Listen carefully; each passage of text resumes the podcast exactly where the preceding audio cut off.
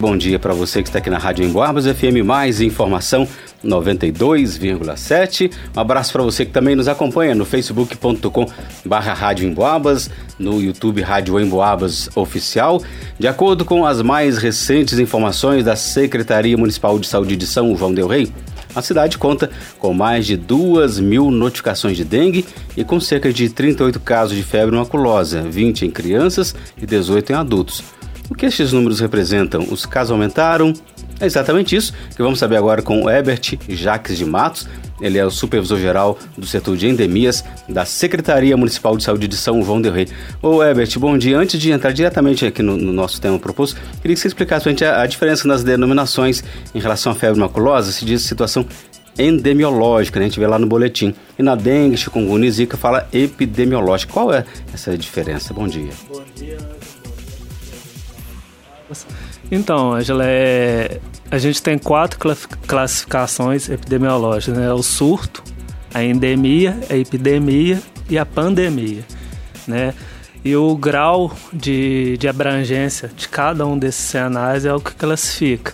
No nosso caso, o cenário endemiológico é porque a febre maculosa é uma doença característica de uma região delimitada, né? No caso, a região sudeste é, tem recorrência dos casos de febre maculosa e a gente está dentro da região sudeste. Né? Já a epidemia tem uma abrangência maior, é cenário nacional. Né? Então a gente classifica a dengue, chikungunya, as arboviroses transmitidas pelo Aedes quando atinge um, um, um, grau elevado de casos como epidemia por causa desse cenário é, de território nacional. Aí a gente teve um exemplo, a Covid, que foi uma pandemia porque atingiu o mundo inteiro, né? Aí é, são as escalas.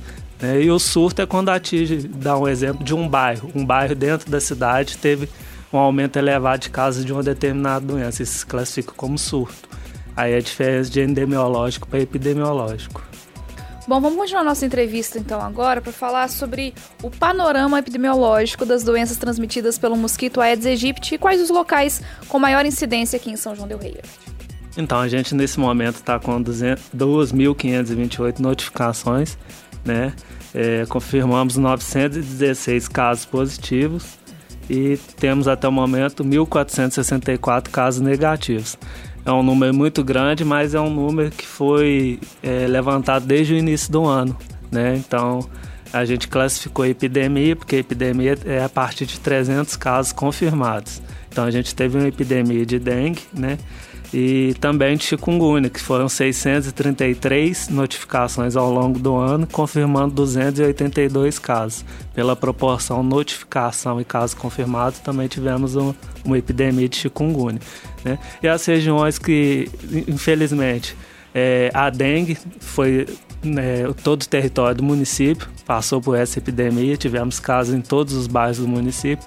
Já a chikungunya foi centralizada na região do bairro Dom Bosco os bairros Dom Bosco, Araçá, Bela Vista, é, Senhor dos Montes. E a gente conseguiu isolar o, o, esse, esse, surto ali na, na região, né? não deixando espalhar pelos demais bairros da cidade. Isso foi uma vitória muito grande para a gente. Tá certo. E, mas a tendência agora, o é de aumento, né? Devido à proximidade e maior quantidade de chuvas. E se sim, é, quais as medidas e ações que já vêm sendo desenvolvidas e quais estão previstas aí para os próximos meses? É, é, o cenário agora é preocupante, a gente já ainda está saindo do cenário de epidemia, mas ele ainda se mantém a gente estabilizou os casos, mas ainda estamos em epidemia, né? Nos últimos 30 dias tivemos um aumento de 39 notificações, vindo a confirmar 13 casos.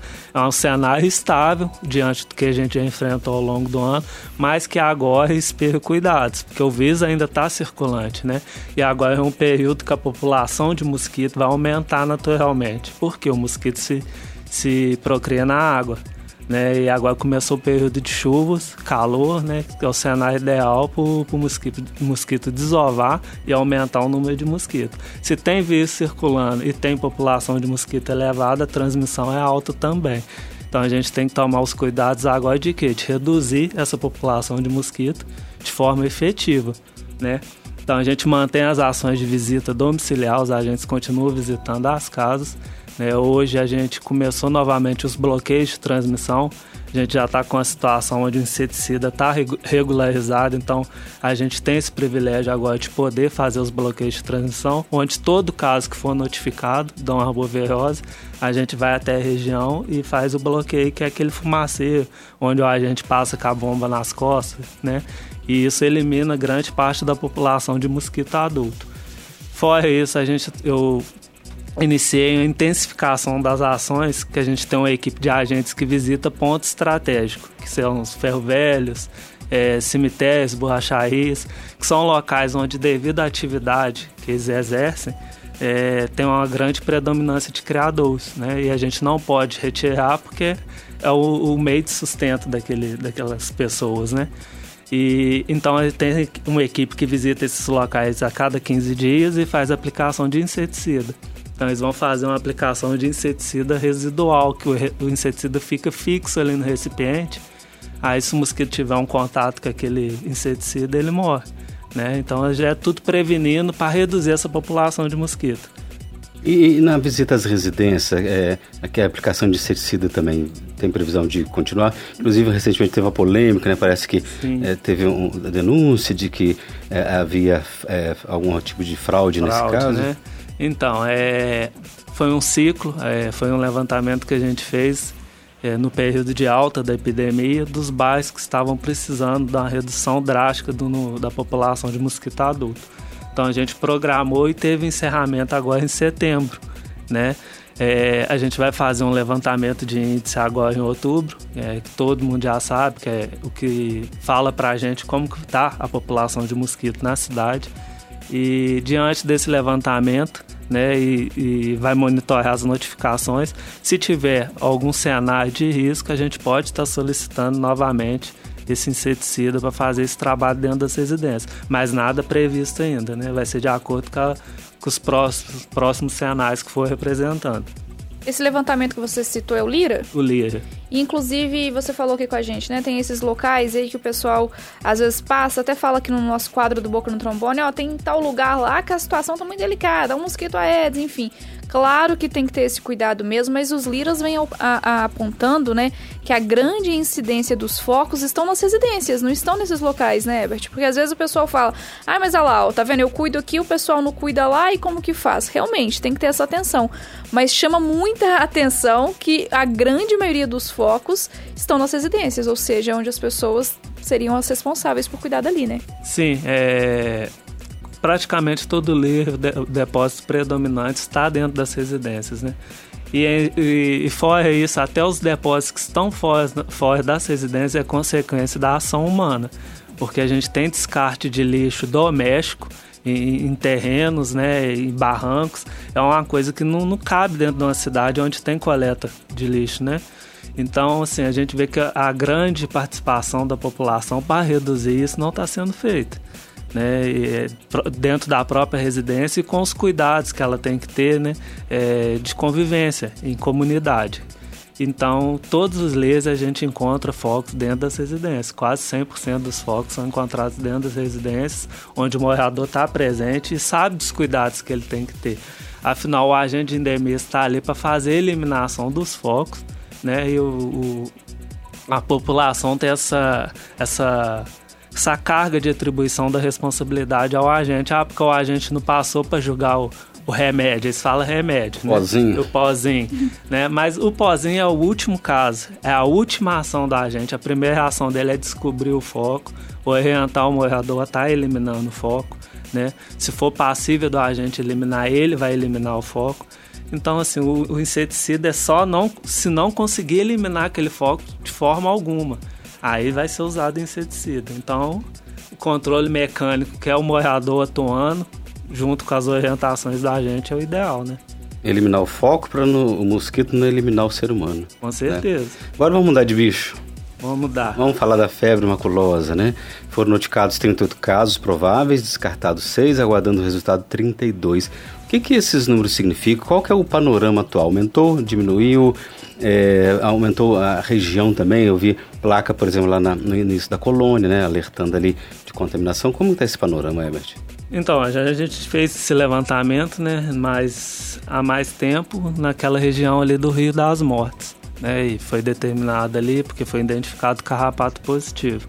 Depois dessa divulgação do resultado, a gente passou a ter um, um, um cenário de vigilância da febre maculosa no município, onde todo mundo que entra no, no sistema de saúde com sintomas característicos da febre maculosa e que alega ter tido contato com o carrapato, já inicia o protocolo de tratamento da doença. E por isso é notificado, né? Aí isso justifica esse, esse volume de notificação que a gente apresentou. São pessoas que manifestaram sintomas e alegaram ter o contato com o carrapato. E lembrando que foi feito o levantamento na região do Rio das Mortes, mas não descarta a possibilidade do carrapato contaminado estar presente em outros locais do município. Mas isso está sendo monitorado, né? caso é, algum cenário desperte a nossa atenção, a gente vai fazer levantamento em outros locais. Mas até o momento só foi feito ali na região do Rio das Mortes. Né? As notificações são do município inteiro, são pessoas de outros bairros que tiveram contato com o carrapato e manifestar sintomas. Esses sintomas são muito comuns a outras doenças, como a dengue, como a gripe, como a covid, né? Mas uh, o, o importante, quando se alega o contato com carrapato, é iniciar o tratamento imediato. Porque a pessoa que inicia o tratamento antes do quinto dia de sintomas, a chance de melhora é enorme. Se passar do quinto dia de sintomas sem tratamento e realmente for um caso que venha a ser comprovado que foi febre maculosa, é, a complicação é muito grande. A pessoa é, é praticamente evolui para óbito, né? Então, o protocolo de iniciar o tratamento e notificar todos os casos suspeitos é por esse motivo, da necessidade de, de rapidez no tratamento, né? Ô, ô Ebert, mas essa rapidez a gente não observa nos resultados. Porque, olha, nós temos 38 casos prováveis, 6 descartados e 32 ainda aguardando o resultado. Por que essa demora toda? A gente sabe que aqui em São João Del Rei, por exemplo, a gente tem laboratório que faz o, o exame lá da dengue, né? Da febre maculosa não tem, é isso? Manda lá para Belo Horizonte. Isso, é, o da febre maculosa a coleta é feita no nosso laboratório, mas a análise é feita em Belo Horizonte, na FUNED, né? E a demanda deles não é só do estado de Minas, é de, do, do, Brasil inteiro. Né? Então, disseminou para a FUNED exames do Brasil inteiro. Então, tem essa demora onde a gente fica refém de aguardar o resultado. Mas por isso é criou-se esse protocolo de iniciar o tratamento independente da confirmação do caso. Você entrou, foi atendido pelo médico, alegou os sintomas e suspeitou de febre maculosa, né? E alegou o contato com o carrapato, que é um dos fatores principais. Aí você já sai dali fazendo o tratamento, independente do resultado do exame. Né? Então ele já te prescreve a medicação, você já faz o tratamento para você não evoluir seu quadro. E a gente tem um problema muito grande também, porque o exame da febre maculosa, é, ele é feito três análises, né? Três coletas a gente não classifica o, o, o paciente como positivo na primeira coleta. A gente faz a, a, a, contraprova e costuma fazer até a terceira coleta. Coleta de sangue? É coleta de sangue, né? É porque é uma doença viral e pode se confundir com vários vírus no organismo, então essa necessidade de confirmar realmente. Muitos pacientes não voltam para fazer a segunda coleta. Né? A primeira da negativa, a pessoa já fez o protocolo de tratamento, já está bem e não retorna à unidade para fazer a segunda coleta. Então a gente fica também meio vendido nisso aí. Porque aí a gente fica aguardando a pessoa voltar para fazer, para encerrar o caso, né? Então, esse aguardando resultado, tem muitos casos desses também, que a pessoa já tinha que ter feito a segunda coleta, mas não procurou lá a gente vai, encaminha a notificação, o agendamento para fazer a segunda coleta e a pessoa não comparece no laboratório. É, aí depois adoece de novo, né, Ângelo? Vai complicar tudo, né? Então é importante, olha pra você ver, outro agravante, né? Porque muita gente questiona, muitos ouvintes, ah, mas vocês ficam falando aí que tem notificação, tem notificação, mas cadê o resultado? E às vezes então as pessoas nem voltam para ter o resultado efetivo. Sim. Grave, né? Aí a enfermeira responsável pelo setor de epidemiologia fica guardando um prazo que ela tem que aguardar para ela fechar esse, esse caso através do clínico epidemiológico, né? Se foi dentro daquela região delimitada, os sintomas, então por isso tem muito resultado ainda pendente, tanto pela FUNED, pela demora da FUNED, mas também por esse motivo. Herbert, e a sobrevivência, enfim, a tendência do, do, do, do carrapato, da febre maculosa, tem a ver também com o clima, com o tempo, com chuvas? Sim, né? O período de, de, de, prevalência do, do carrapato estrela, que é o transmissor da febre maculosa, é o período de março a setembro, né? Que é um aumento, a procriação dele se dá nesse período, que é o período de seca, o período onde não chove muito. E, mas aí a partir de setembro, né, a abril, dá uma redução muito grande nos carrapatos. Né? Então ele depende também do clima. A tendência agora é diminuir. A tendência agora é diminuir. E então só e para esclarecer, quem transmite é o carrapato, mas ele tem que estar contaminado. Sim. E o que, que tem a ver então com a capivara e outros animais, cavalo, é, bovinos, enfim? São a gente classifica eles como animais sentinelas, né? É, eles são, eles são contaminados também, pode ser? Sim, mas eles é, se curam, se autocuram, autocuram, né? Praticamente não não, não sei afirmar a porcentagem, mas a letalidade é insignificante, né? Eles se curam sozinhos. É, mas eles são sentinelas, são os reservatórios preferenciais do carrapato estrela, né? São as capivaras, os cavalos, é, bovinos, é, marsupiais, mamíferos que, silvestres, né? E que é, que é o grande problema disso? É porque são animais que transitam entre o, o, o meio silvestre e o meio urbano. Né? A gente classifica como sentinelas porque eles vão lá no meio silvestre, adquirem o carrapato, né? aquele, aí aquele, o animal, supondo um cavalo, volta para o seu curral, aonde ele fica, e ali o carrapato, depois de se alimentar bastante, ele solta e cai no solo, aonde ele vai se procriar, né? E se ele tiver contaminado, os filhotes dele já nascem contaminados. Então é esse transporte que esses animais fazem do carrapato que é perigoso para a população.